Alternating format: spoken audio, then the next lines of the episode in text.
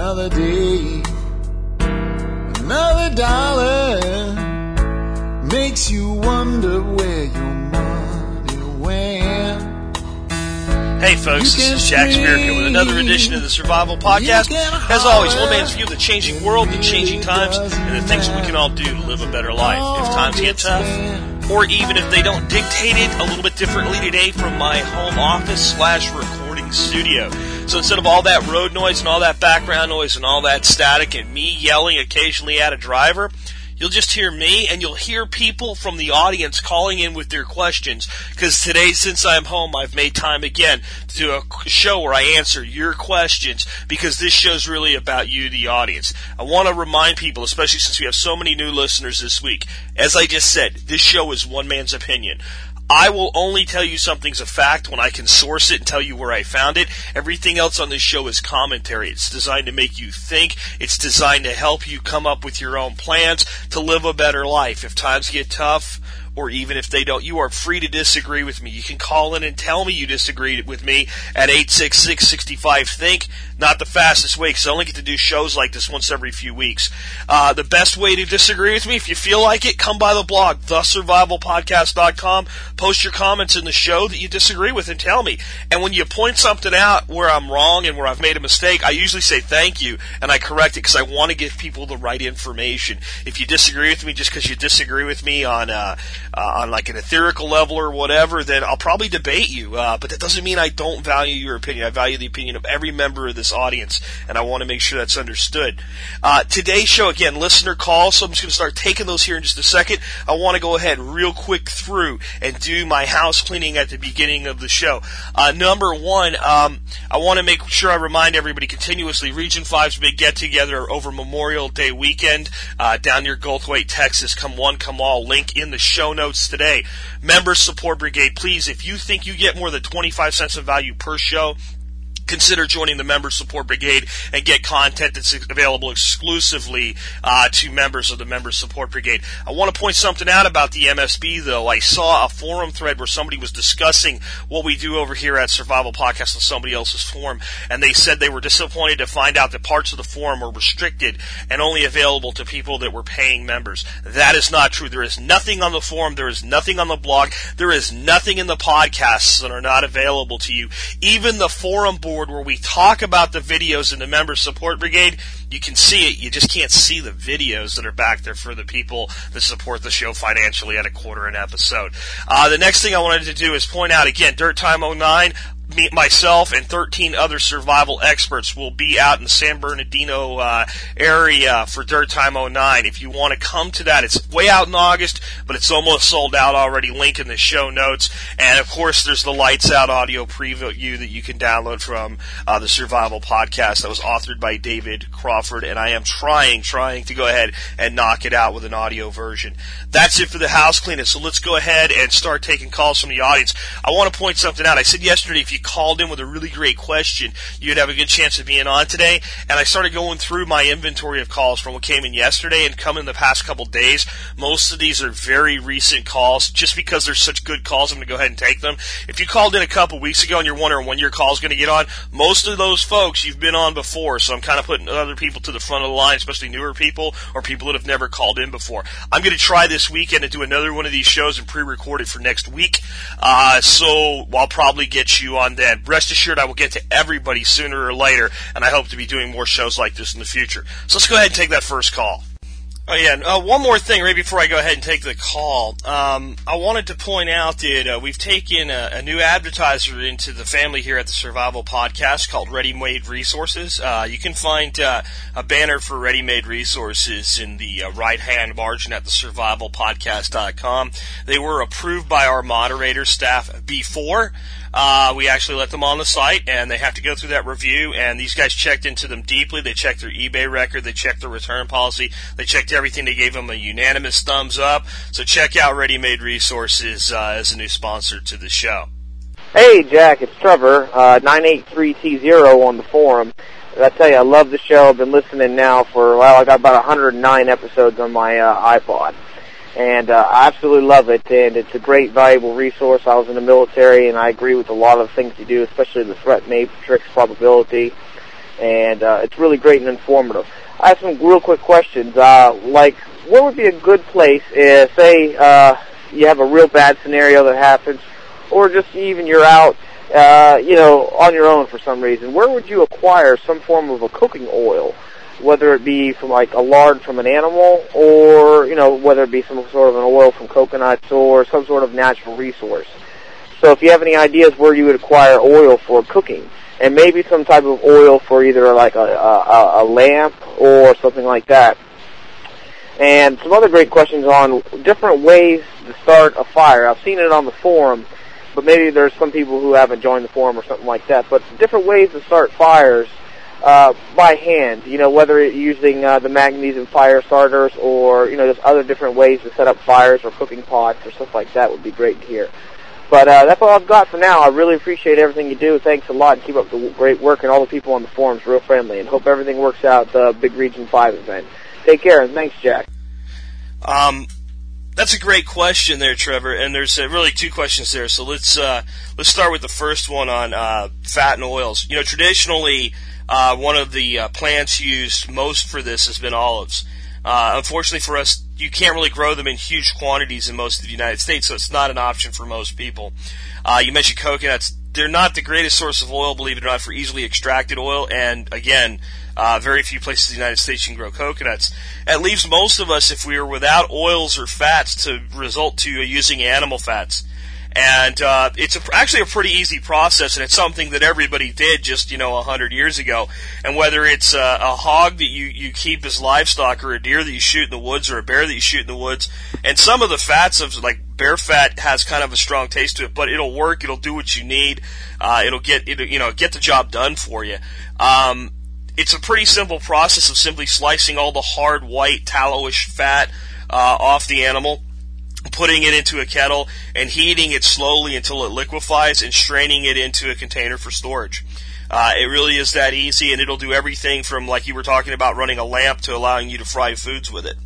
Uh, but this is a, it's a, a time-consuming process, and it involves being able to uh, to kill an animal that'll provide you with fat. So this is a great reason to make sure that you're storing uh, oil, fat, lard with your preps. It's pretty easy right now to run down to the store and buy a couple gallons of uh, peanut oil or corn oil or whatever your oil of choice is. Uh, it stores well, keep it away from light and air, and uh, has a very long shelf life. And it's something most people use all the time. Uh, so just continue to use it and uh, and one of the other things you can start doing, I think a lot of people have lost the wisdom of my grandpa- our grandparents. A lot of people I see, you know, you, you use oil to fry something like a potato or something like that to make french fries, and then they throw the oil away. You know, my grandmother used the same oil over and over and over again. She'd pour it back into the bottle. Unless you're frying something like fish, you can generally reuse your oil, and it's something that we might want to get in the habit of just to save money. And uh, if we ever get to a point where we're relying on our preps, definitely you don't want to throw your oil away just because you fried with it one time. Uh, that's a wasteful thing that America has gotten into. Uh, the other question on fire, uh, the easiest thing you can do is make sure you have a bunch of ways to make flame that are easy that anybody can do. Uh, being able to flick your Bic, so to speak. Uh, you could buy five lighters. I saw at Walmart the other day for like a dollar nineteen for a little pack of five different colored Bic lighters. Bic lighters are not the most reliable source. I'm just trying to make a point here that it's pretty easy to use a lighter or a match to make a fire. Easier than just about any of the other implements. So you start with that. You don't rely on it. You start with having uh, lighters and matches stored just about everywhere you possibly can. There's no reason not to. For uh, a twenty dollar investment, you can have enough matches and lighters to make fires for years. So why not do it? Uh, the next step is, yeah, learn some primitive techniques. Bow drill and hand drill are both good techniques to learn.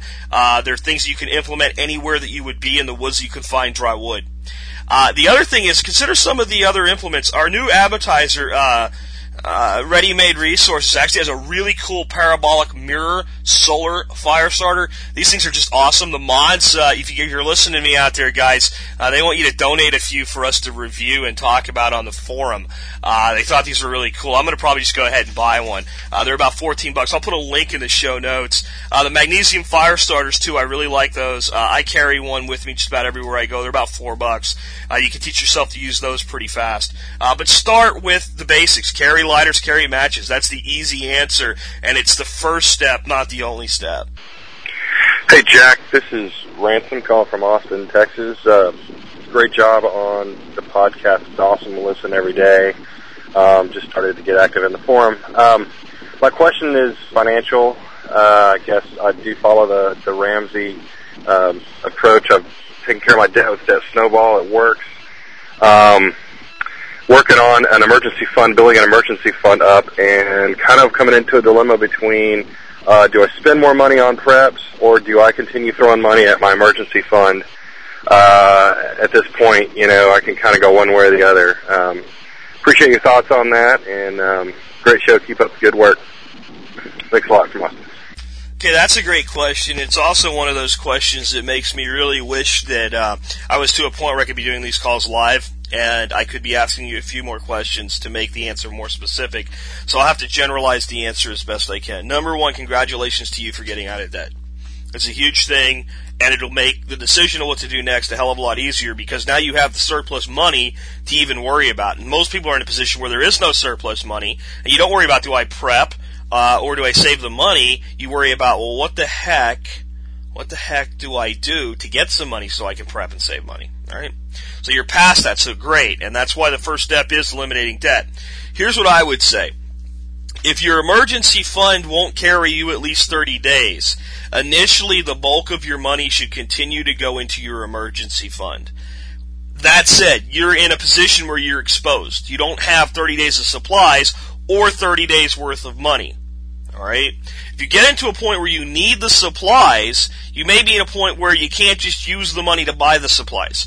So what you, the best thing I can advise you to do is try to get to a 30 day emergency fund as quickly as you can, keeping an eye on the situation around you. You're down in Austin, you know, we're dealing with some forest fires and brush fires in Texas right now, but not much else that would, you know, even be a large, you know, regional disaster in the state of Texas seems to be too imminent right now. Um, you know, meltdown of the economy, things like that. I think we're actually going to go through an inflationary boosted recovery here, uh, pretty soon. And, uh, you know, I don't see the zombie hordes coming to get you or anything. So it probably makes sense to put the bulk of your savings toward your cash and your emergency fund until you have at least 30 days. Once you have at least 30 days, now start to maybe split it and split it on maybe a 60-40 ratio, a 70-30 ratio, still putting the balance toward your savings. When you get to a 60 day point, maybe you split it in half. When you get to a 90 day emergency uh, fund uh, situation, we have enough cash to go 90 days. Start working more on your preps. Maybe put all of the extra funding toward prepping for a couple months. By that point, by kind of hybriding the two, you should probably end up with enough cash to go 90 days and enough preps to go 30 to 60 days. If you're in that situation, you're better off than 95% of America. The real key here, though, is you're going to have to make this decision for yourself. I can't really tell you exactly what to do. You have to evaluate your situation. And the reality is, as long as you're saving money, and as long as we're not dealing with complete crazy runaway inflation, and as long as we don't have an intimate, you know, the end of the world as we know it threat coming, and most of those we should see some warning to, the cash can always be spent tomorrow, but you can't return the preps tomorrow if you buy the wrong thing. So think long and hard about what you buy, buy the right stuff, and try to start your prepping by buying the things that you're going to buy anyway. In other words, don't run out and buy a $1,500 AR-15. If you don't have a gun and you feel you need a means of defense, go out and buy yourself a good 870 shotgun for 250 bucks, brand new and uh, keep putting that money away into that cash reserve supply. You're to buy food. Don't go out. Don't go out initially and buy you know 60 days of long-term storage food. Just go to the grocery store and start the simple process of, I was going to buy two cans of tuna fish this week, I'm going to buy four and put two away. And when I buy two more, I'm going to take the two out of storage and replace them with these. And start that rotational pattern of storing what you eat and eating what you store, and then realize the money that you're spending on food isn't so much on preps, it's on creating an inventory of things that you're just buying in advance. But uh, do keep building that emergency fund cash is something that you cannot uh, just ignore. You, you can't just have stuff. You've got to have both. You've got to diversify there. Let's go ahead and take another question. Hey Jack, this is Wheatland on the forums. Love the show. I've been a listener since last September and have run every episode through my cheap little MP3 player, uh, even the early ones with the crappy audio, but uh, they've all been worth it. Well, I've got an economic question for you, plus a little background so you'll understand why I'm asking. First, the question are we likely to see interest rates skyrocket like they did in the 1970s? And if so, what should we watch for as early indicators? Here's why I'm asking. A wife and I are planning to sell our current house before the prices fall too far, and we live in a part of Region 5 which hasn't yet seen house prices drop by much. Now, why are we moving? Well, we're moving to get more of a homestead and uh, in the process to lower our overall debt picture. So this is a decision we've come to as a family apart from the current economic downturn. Now we're making arrangements to rent month to month to give us time to find a good deal on a house with the location and the features that we want. What I'm worried about is selling now renting for six to 12 months while we look, but before we can find a great location and close on it, seeing interest rates take off. So we find ourselves having to settle for a rate of 9 or 12 or 18 or even 20% or more if rates do what they did in the 70s. So what's your take on that? Is that a possibility? Uh, what else would you be watching out for if you were in my shoes? Thanks for your opinion. That's a really great question, and uh, but it is kind of an involved answer. Let me start with the beginning why did the 70s end up with these 18% interest rates in the first place? That actually goes back to the 60s. It goes back to a guy named JFK, which, uh, you know, Democrats today hold up as, uh, God, we need another president like him. Well, JFK still had really high tax rates, but he cut the hell out of them from where they were when he took office. It really started to stimulate the economy, and a little guy named uh, Lyndon Baines Johnson started to reverse that trend and started to push uh, taxation rates back up, and then began a program of spending on both guns and butter like nobody else, and put us into about two trillion dollars worth of debt. Uh, it was the first really big inflation of the debt in the same time, we then moved into where a guy named Nixon came in, took over, and you can think whatever you want about Watergate. Doesn't really matter here. Um, one thing Nixon did was take us off the uh, very last vestiges of the gold standard in uh, 75, and that diverged the dollar from gold uh, and allowed for runaway inflation. So why did the interest rates go up? Well, the interest rates went up because prices were going up so fast that they had to do something to control the price inflation on the primary thing that was an expense to Americans, and that was real estate. So what you do if you were the Federal Reserve and you want to slow down an economy that's moving too fast is you raise interest rates. So it's it's a an inflationary recovery that drives interest rates up. And are we in danger of going there? Yes, but I don't think it'll be like the 70s, at least not in the next 6 to 12 months, which is the time frame you're looking at. So I don't think it's going to catch you by surprise. I don't think you'll see um, in the next 6 months interest rates at 4% one day and nine and a half percent the next day. You'll you'll have time to make a decision if you need to. Most lenders, one of the things you really probably want to do is once you sell your property, you want to get pre-approved for a loan, and a lot of times you can lock an interest rate for 30 to 60 days, um, even if you don't already have a property that you want to buy. Uh, sometimes there's some earnest money required to do that or whatever. So if you get close, you think you're going to buy soon, you can look at locking an interest rate if you're worried. Um, I just don't see it coming soon. There was an interesting series of events that occurred uh, from 75 through uh, the, the early 80s until Reagan kind of got things under control uh, that just aren't likely to happen here. One thing we don't see happening short term, and again, this is a year you're talking here, is our economy recovering at breakneck pace, uh, along with massive inflation, really quickly to cause the uh, the Fed to raise interest rates. Raising interest rates right now um, is not going to do anything good. It would make the situation much much worse. Uh, maybe a point or two would make sense, but not enough. That's really going to change your buying power, what you can buy.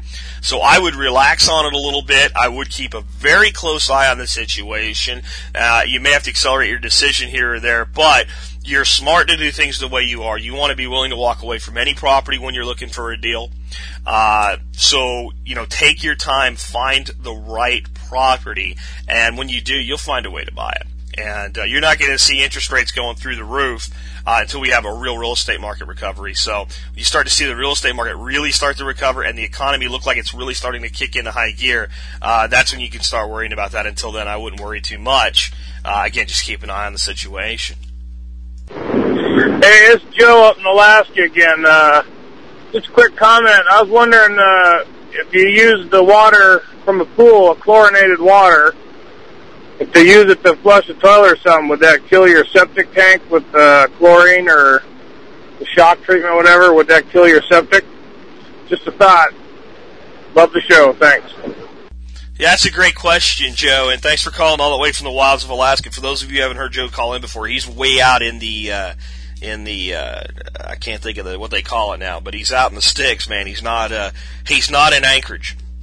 Anyway, uh, this is a great question because it's one of those questions where I went, huh, I hadn't thought of that. And I love when somebody asks me a question that I just can't bang out the answer to in 10 seconds and I have to do a little research. I checked into it. There's not a lot of content online about this subject, but if you continuously dump chlorinated water into a septic system, it doesn't take a rocket scientist to figure out that you will kill all the little microorganisms down there doing their job. Uh, most of the content is not about, you know, the shit hit the fan scenarios and people dumping a five gallon bucket uh, into their toilet whenever they need it to flush, where it's the only water going. And it's what happens if you drain your pool and it runs into your leach field and how often can this happen? And as long as your septic system is running at normal levels, uh, 320 gallons a month didn't seem to really do anything of pool water uh, running into the leach field what that tells you is that it, let's say you were without water for a couple days, and uh, you use some pool water over a couple days, you probably don't have that much to worry about. If you used it long term, yeah, you would. It, it would kill things. So, what do you do? You got to keep your pool water somewhat clean. You don't want it all green and nasty and it should hit the fan. So my suggestion would then be that you get yourself some five gallon buckets. You're going to need to carry the water inside anyway. As soon as you end up in that shit hit the fan scenario, you fill up all your five gallon buckets. Um, maybe you put something over them gently to uh, control stuff getting in them, like a screen or something, but allow evaporation. And within about 48 hours, pool water sitting in a bucket is dechlorinated. There's no chlorine left.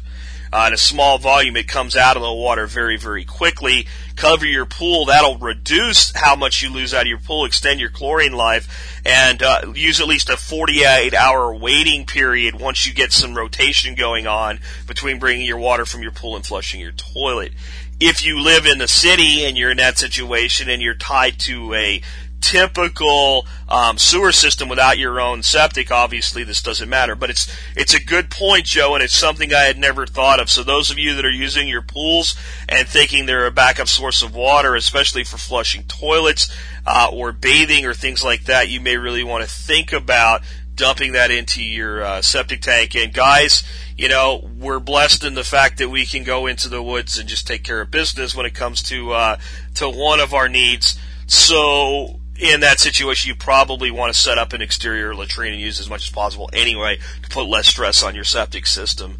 Uh, but again, it's a convenience and it's an additional source of water. Just think about what you do with it, especially when you're adding chemicals to it. Jack, this is Mark from Minneapolis. Um, question I have for you: If we're going to undergo inflation predicted in the future, um, won't our hopefully our salaries also be inflated it wouldn't it would be easier to pay off um, mortgages and that that type of thing. I'm just wondering if it would make more sense to to uh, pay it off at that time. Although I, I would continue, of course, to try to pay it off as much as I could now. Anyhow, just a question on the inflationary. Um, thanks. Talk to you later. Bye. Well, Mark, another great question. Um, actually, you're you're spot on with uh, with one of the realities uh, that are out there. You have to think about the whole thing balanced up.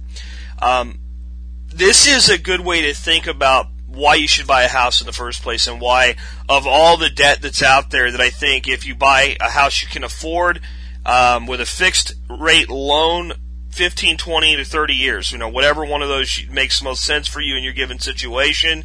And even if you just make the minimum mortgage payments on it, it's still a good decision and it's a good investment because over time the price of real estate generally climbs. Again, this is if you buy sane and the people that bought a $900,000 house that was worth $600,000 when they paid 900,000 and now can't sell it for, for, for 500, the, the problem was paying too much for a house that just wasn't worth that much. Uh, that were chasing a runaway market, and if you don't do that, uh, you'll never get into that bad of a situation anyway. I think most of the people that are listening to this show, uh, when you come to shop for houses, you're looking at houses somewhere between seventy-five and three hundred thousand dollars, and your risk is mitigated there as well because you can't lose two hundred thousand dollars worth of value on a house worth two hundred thousand dollars. It's impossible.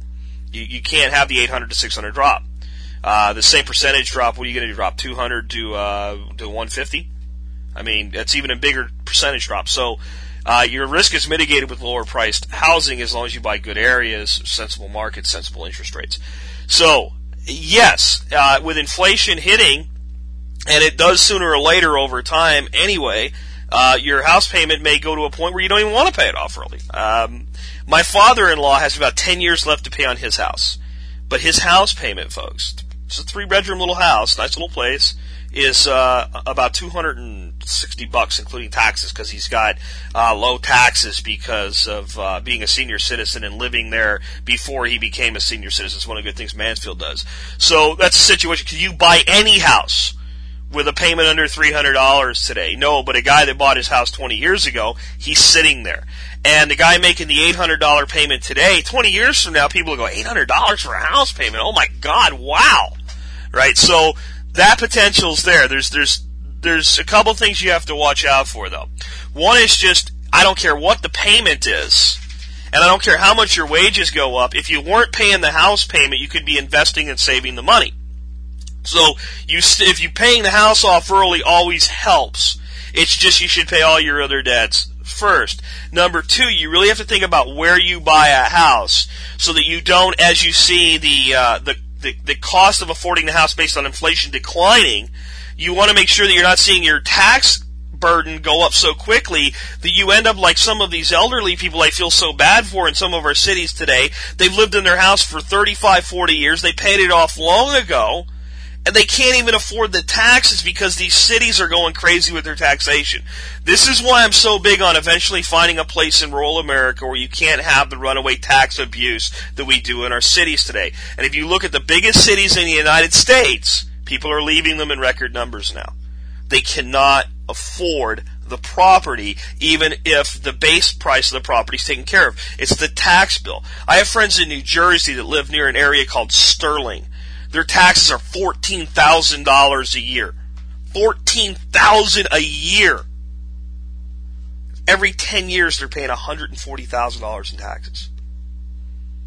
You got to think about that. You got to make that part of your decision. But yes, historically, um, over time, inflation makes the price of your housing go down relative to your income if you buy today. That's one of the good reasons to buy a house. Uh, again, you just got to be sane about it. You got to think about what you're doing. Hey Jack, this is Elias Wolf from the forum. I was wondering if you can comment on the survival gun myth that common calibers like 22 and 9 millimeter, 45, 23, and 308 will be easy to find if the shit's a fan. Um, I spent most of last week just trying to find some 22 long rifle ammo. After Lord knows how many Walmarts, G.I. Joe's, Bi-Marts, and country stores, I finally had been in a Walmart that just got 20, or, excuse me, they just got two Winchester value packs in stock this morning. I bought those. Uh, that said, I've seen a lot of 17 caliber and less mainstream rifle ammo like 300 Winchester, 243, and 30, 30 in stock. I've had no luck finding primers anywhere, and Swarson's warehouse inventory system is a joke. Um, here's a mini rant for just your information. I have guys and gals in my work carrying five-year-old Jackson's Hollow Points and oh, I'm on duty. Um, Jack, thank you for your time, and I really appreciate the podcast. Thank you. Well, thanks there, Mr. Wolf. Um, I actually think I commented on this recently, but it bears repeating, and this is something that I see in almost every forum, and I've been guilty of it myself in the past, and it really didn't sink in for me until the last gun show I recently went to. Um, yeah, that is the myth that 9mm 45 uh, 223 308. Those are your best ammo choices. It's your best weapons choices because that's what's out there. That's what has the highest amount of volume. Uh, so you'll be able to find it. Well, if it's what everybody's shooting, it's what everybody buys first. And, and I'm with you, man. When I walked to that last gun show, when I got there, there was 9 millimeter everywhere. There was 45 everywhere. There was 223 everywhere, and there was 308 everywhere. I was only there for a few hours, and by the time I left, I thought, you know what, maybe I should grab another ammo can full at 9mm for this little Kel-Tec I just purchased and for my, my Hi-Point carbines at the house, eh, you know, while I'm here. And um, I ended up just not feeling like being there anymore, but on the way out, I thought, well, if I see it, I'll grab it on the way out, you know. And a lot of the tables that I walked by that were full up when I got there were already empty on it. But you know what? You're right. 30-30 Winchester, get all you want. 300 Win Mag, get all you want. Even 3006, which used to be, you know, the 308 of its day as far as being a mil caliber and everything, plenty of 3006. plenty of it. Um, all of that ammo will make animals dead and make bad guys dead. So I'm beginning to believe that you're right, and it makes some sense to think about some diversity in your uh, your weaponry.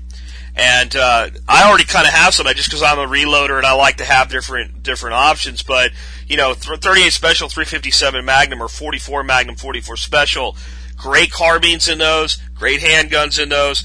Both very, very proven rounds, inexpensive to reload for because they use a low amount of powder. Uh, your rifle calibers, I mean, you think about it, uh, there's plenty of 30 caliber weapons out there other than 308.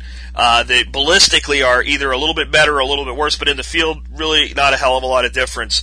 Um, now, of course, when you start looking at your platforms like your AR-15s uh, or you know your SKSs, your AK-47s with 7.62, um, you've you've got the platform and the we- we- uh, ammo commonality there. Uh, you know, you kind of can't find a lot of AR-15s that'll fire 3006, right? So if you're if you're married to a platform, you got to deal with the ammo shortage. So one of the things I think everybody should be doing is looking into reloading.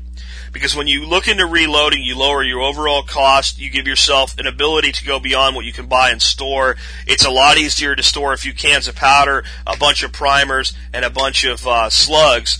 And then have, you know, if you, let's say, do 30 caliber, um, you can have, let's say, a 30-30 Winchester, a 308, and a 30-06. You have a lot of interoperability between those three cases.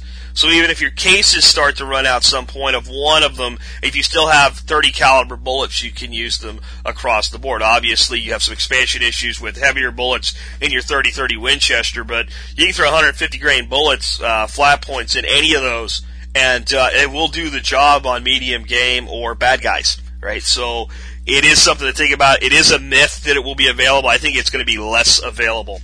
Because um, I guarantee you right now, I can go down to Academy, and if I want 30-30 Winchester, if I want 243s, if I want 30 carbine, if I want 270, I don't have any problem picking up that ammo anytime I want to because it's less common, so less people buy it. So the volume that's out there may be lower in total, but the availability usually sticks around a little bit better. But again, reloading, your guys that are carrying duty pieces with five year old ammo, smack them in the freaking head. Um, it's just stupid. You're betting your life and the life of the public that you serve on it as an officer. That's just stupid. I'm sorry it is. Will it probably work? Yes, but probably is not good enough for my life. My God, you can buy a box of ammo a year to carry on duty if you're an officer. Please don't do that to yourself. That said, I bought some, uh, uh, Arabic Turkish loaded uh, 8 millimeter from one of my old surplus Mausers uh, that we've been around since the 30s, and some of it was so decrepit that the slugs were falling out. The stuff that wasn't, I haven't had a misfire. So it's not that it will go bad; it's that it could. And uh, you know, just don't bet your life on stuff like that, folks. If you're in one of those types of positions. Hello, uh, this is Joe. Say, um, got some family property in East Texas, about five hours away. Red dirt, East Texas pines, and um, there's house there already, and there's pump. There's actually water, but uh, there's not really a bunch of crops to work with. Or so I'm wondering what sort of crops. I, mean, I guess we can get photovoltaics, go into a like a, a an elevated tank, which could probably just pump water from the water up to the tank during um, sunlight, and then just have drip irrigation going on something like plant some trees, food trees, some some some food crops. Kind of wondering what food crops aren't those types that you have to redo them every year. What what what can what can we put that'll take minimum minimal effort, maybe once a week for a month, and then you know there's berries, there's grapes, like you said, there's trees like loquats, pecans, and uh, just, just want to know what else we can plant, like squash that comes back every year. Is it, is it, is it normal for squash to come back every year? Is that a like an heirloom type thing that'll do better? Hey Joe, well, uh, really cool question there. Uh, finishing up, starting with the ending there. Um, no, I don't know of any squash that you can plant, leave it alone, and it'll come back every year. Um, that said, if you wanted to grow some squash every year, there are heirloom varieties you could buy. Um, that where you could easily save your seeds. You want to keep a lot of distance between squashes to prevent cross pollination. Uh, and what it might be a good idea if you wanted some squashes to settle on, like there's a zucchini called trombone zucchini, which you can grow small or very large. It vines. Um, it's a good summer squash, and then plant you know, a winter squash, of, you know, several weeks after it to keep the pollination times as far apart as possible. And even with another summer squash variety, keep your planting time separate and you can replant it, but you are going to have to replant it, but it won't require a lot. You know, squash is one of those things that, you know, you have to do it every year, but as long as you prep your area decently, give it some good soil to work with, water it, um, and you have some drip irrigation, you're not going to have to do a lot with it other than pick it. And that's one thing I'll caution you with squash. Once it starts to produce, especially your summer varieties, produces like crazy. Your winter varieties might produce five or six uh, squash per vine. Kind of take care of themselves in the cooler part of the fall. They're pretty much ready to go. You cut them, they store well. So you got to make a choice on that. But they're not permaculture crops. The stuff you're talking about is really a lot better. Some of the things you mentioned yourself there, pecans, and you're talking East Texas. So let's talk the things that'll grow in East Texas very well. Pecans and peaches. Uh, this is an excellent climate to grow those. They'll even handle that red soil pretty well. When you first plant your smaller trees, you probably want to give them some good soil to start out in. Give them some uh, good organic fertilizer, which can be done just by ringing the entire area around the tree uh, with compost, and then a thick layer of cypress mulch is probably the best thing to use around here. And uh, if you do that, and I'm what I'm talking is you plant your tree, and you know it's this little bitty tree, but you make a circle around that tree. Maybe oh, I, I guess you want to go out uh, at least uh, eight feet from the trunk of the tree all the way around. Put down a one inch layer of a good organic compost. And if you're doing these in a row, like making a little orchard, maybe you don't go out as wide, you just long row of compost. And then come put this thick bedding of cypress mulch, and you won't have to do uh, very much uh, uh, drip irrigation then, because your irrigation is going to stay in the ground with the trees but you want to kind of expand that area of irrigation as your trees get bigger, and you'll find that after not very long, maybe two or three seasons, you won't even have to really water those trees except in the driest part of the year because they'll kind of look after themselves after that, come back year and after year after year. Uh, but getting that good starting point for them, good root system in is the way to do that.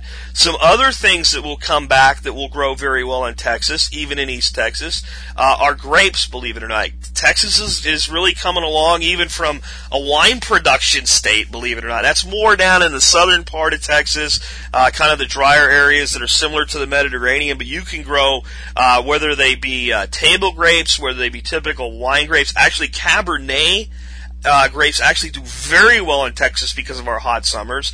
Uh, Chardonnay, so your two biggest wine grapes do very well here.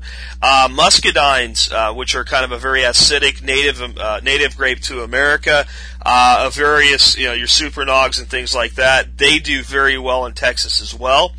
So you can look at grapes for either juice, jelly, wine, or food. It's up to you.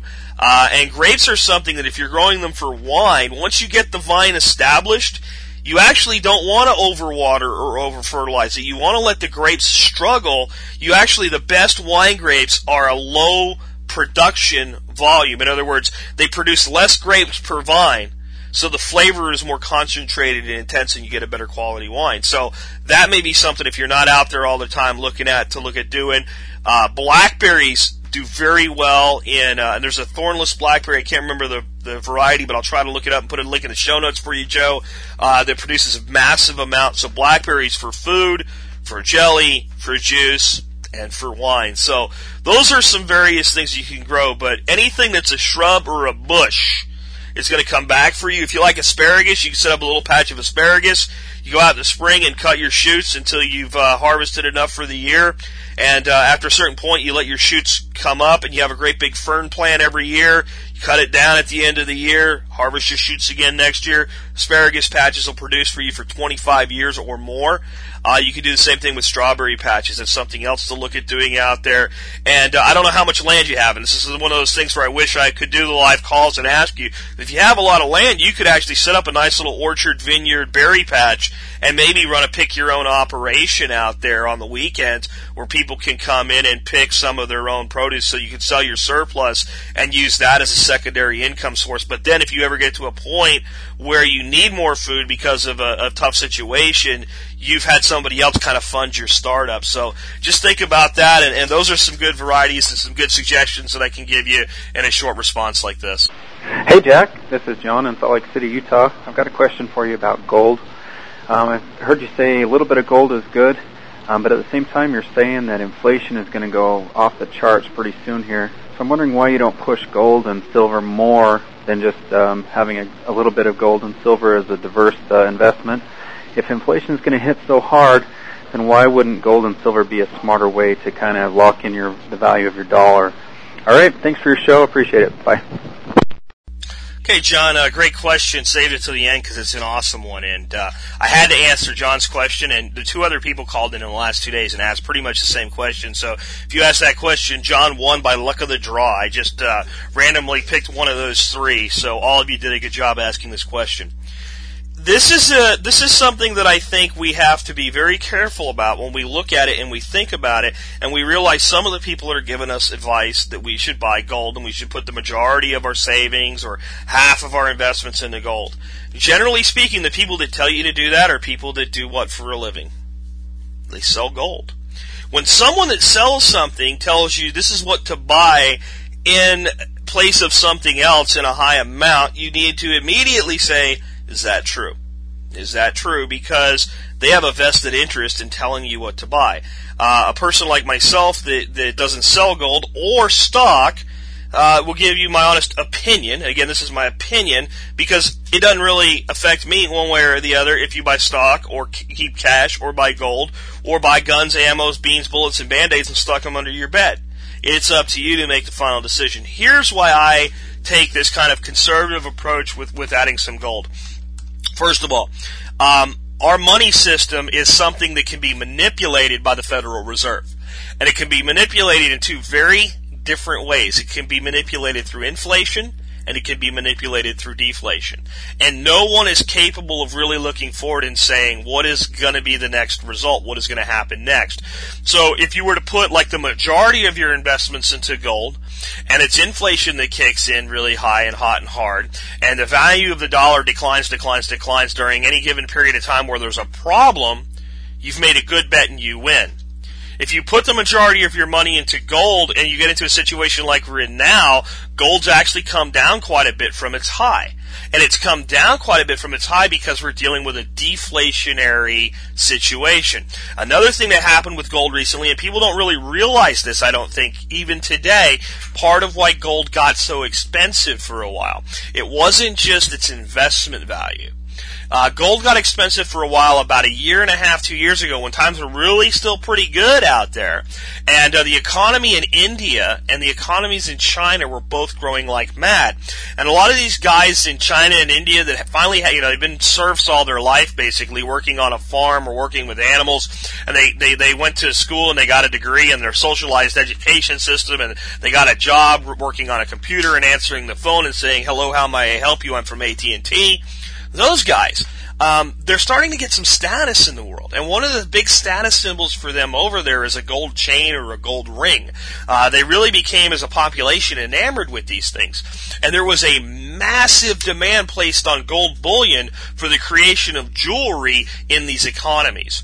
When these economies experienced downturn, that demand waned right? So there's more things that place uh, a fluctuation on a gold price than just how much is coming out of the ground and how strong the dollar is. There's also how much is there a, des- a desire for it, not just as an investment, but as a commodity. This is one of the things that creates gold volatility. So are we going to have the, the main consumers of gold for its commodity value, like India and China, dry up in their purchasing at the same time as shit hitting the fan?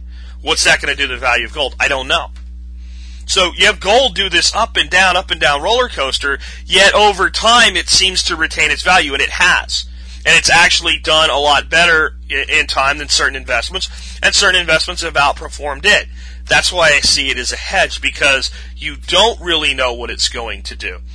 And I want you to look at this a different way. If I ask most people that prep that store food, do you have all your food in your house in one place? They would say, no, I don't have it. Some of it's not even in my house with most people. They'd say, I have a remote location or maybe even I have a shed outside. I've got some upstairs. I've got some downstairs. I've got some in the pantry. Spread it out. Well, why do you do that? Well, if something happens to my house or someone steals something, I've only lost a part of it. I don't want to put it all in one place.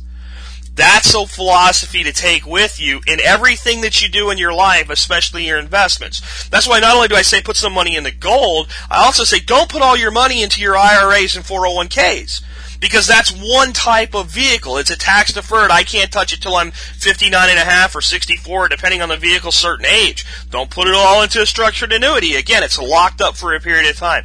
Put some in cash, but don't put it all in cash. Put some in a CD. Don't put it all in a CD. Put some in some stocks. Don't put it all in stocks. Put some in bonds. Don't put it all in bonds. Chop it up in as many pieces as possible. Try to buy the best value investment you can in each class and keep your, your, your, your finances spread out in such a way that when any sector takes a really bad hit, you have others hedging against it. You just take that philosophy and continue it on to gold. Now, somebody said to me, um, I, I think I should have 20% of my assets in gold. Would I say I think you're wrong, don't do it? No, if that's what you believe, th- there's nothing wrong with that. Now, if you told me you were going to put half in gold, uh, unless I saw like gold at a really low price for some reason that didn't make sense, that made it a good buy, and it was a, like a short-term play, I, would probably be really hesitant to do that, and I'd be hesitant the other way too, unless it's money you can afford to lose. What you have to understand is that gold is a wealth hedge, but it is not. It is not the magic bullet that it is presented as by all these people whose job is to sell you gold. You, you really have to think when somebody's job is to sell you something and they tell you it's the, the greatest thing since sliced bread, even if they're right, you better check into it first. So that's why I say, you know, 10%, I think it's a good starting place for people, and I think it makes a lot of sense. And if you think about it, let's say a person is saving, oh, I don't know, they're a good, they're a good ant. They're, they, they've paid off their debt, they're working their ass off, they're doing everything they can to put away $5,000 a year and they're saving $5,000 a year. Over a 10 year period, that is $50,000 into savings, right? Now, if they're doing 10% gold, that's $5,000 into gold. Now, if the gold value is increased, it may be worth 50 grand at, at some point that inflation runs away. And the whole point with that is you're hedging against the other side of your investment. And let me explain the other thing that is very important to understand when you're thinking about your investments, your finances, your money. The only reason you invest and put your money in any sort of risk at all is because of inflation. If we still lived in the type of economy that we had in the 1800s, uh, where we had our money backed by gold and the two were tied together and there was stability in the money supply and it didn't inflate and deflate and inflate and deflate and inflate and just slowly work its way up inflation over time, then we wouldn't need to risk any of our money. All we'd have to do with our money is save it. And if somebody would pay us 2 or 3% on it, we'd be fine. The only reason we need interest rates that pay us a better return than 2 to 3% of our money is because we have inflation eroding it at about that rate or higher. So the only reason we risk our money in the first place is because inflation erodes it. And inflation eroding our money, right, is, is one of the things that goes back and affects the price of gold. And gold will not always beat inflation. It's a myth. It's an absolute myth. Gold will beat a runaway inflation because it has to. But if we're in a situation where the economy gets really dire, people are going to be more concerned about food than gold or silver. So you never put everything in one place. Part of it goes into preps, food, hard commodities, real estate, things that you'll use for the rest of your life. Part of it goes into traditional solid asset values like gold or silver. Part of it goes into to cash. Part of it goes into more traditional investments. Part of it gets deferred until after retirement. Part of it does not. It stays liquid. If you take that approach in all of your investments, you'll be a lot better off. And then there are times when you look at one single vehicle and go, bad times coming for this one. And that's what we had this summer with stocks. This summer was time to jump out of any stock you were in, and if you did that, the beauty is right now you could be buying these stocks for next to nothing. And, and I'm getting to a point where I think it's time to start picking some stocks up, and I'm picking cherry picking some things up here and there. Uh, but I can't give specific advice about that. I'm not a financial advisor. So, folks, this wraps up today's show. I uh, I hope it's been a good one for you. I hope it's been a little bit different. Again, welcome to all the new folks. Uh, welcome to uh, our new advertiser. Again, please go check their site out today. Just see what they've got there. Again, uh, that's ready-made resources. There's a banner on the uh, on the site. Uh, consider joining the member support brigade. There's some really cool videos. We're going to try to shoot some more this weekend back there in the support brigade, and of course, every episode we've ever done available by convenient zip files. Uh, thanks for tuning in. This is Jack Spirko with another edition of the Survival Podcast, helping you figure out how to live a better life if times get tough, or even if they don't. You can scream and you can holler. It really doesn't matter, all gets spent